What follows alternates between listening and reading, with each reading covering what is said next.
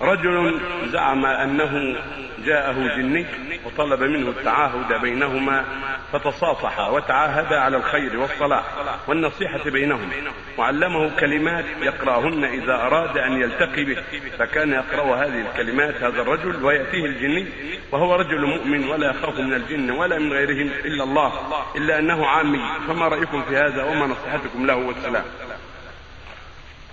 ما أعلم في هذا شيء لا أعلم في هذا شيء لأنهم قد يبدون قد يظهرون وقد يتبدون لبعض الناس قد يتكلمون. قد حدثنا جماعة من إخواننا أنهم سمعوا من كثير منهم وقت حلقات العلم ووقت الدراسة وقت الخلوة في البيوت بكلام طيب ونظام بما سمعوا من الحق واهتداء فإذا أظهر له الخير وعاهد أنه يستجيب لداعي الله وأنه يتوب وأنه يوحد الله وأنه يعلم أهله وأنه كذا وكذا ما نعلم في هذا الشيء إما أما أنه يستعين به في شيء من أمور الناس أو يدعوه في الغيب وما لا لا يجوز أما إذا كان يتكلم معه في الخير وينصح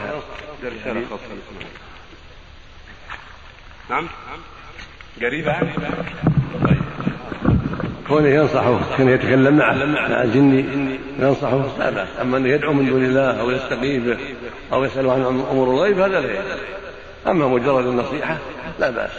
قد حدثني بعض إخواننا الثقات أن جنيا كان يحضر معهم حلقة العلم عند بعض المشايخ وفي ليلة من الليالي قال يا فلان أنا أحضر حلقاتكم وأنا الحمد لله قد انتفعت بذلك واهتديت وأنا أستودعك الله أنا عندي جهاد جماعتي عندهم عزم على جهاد قوم كفرة.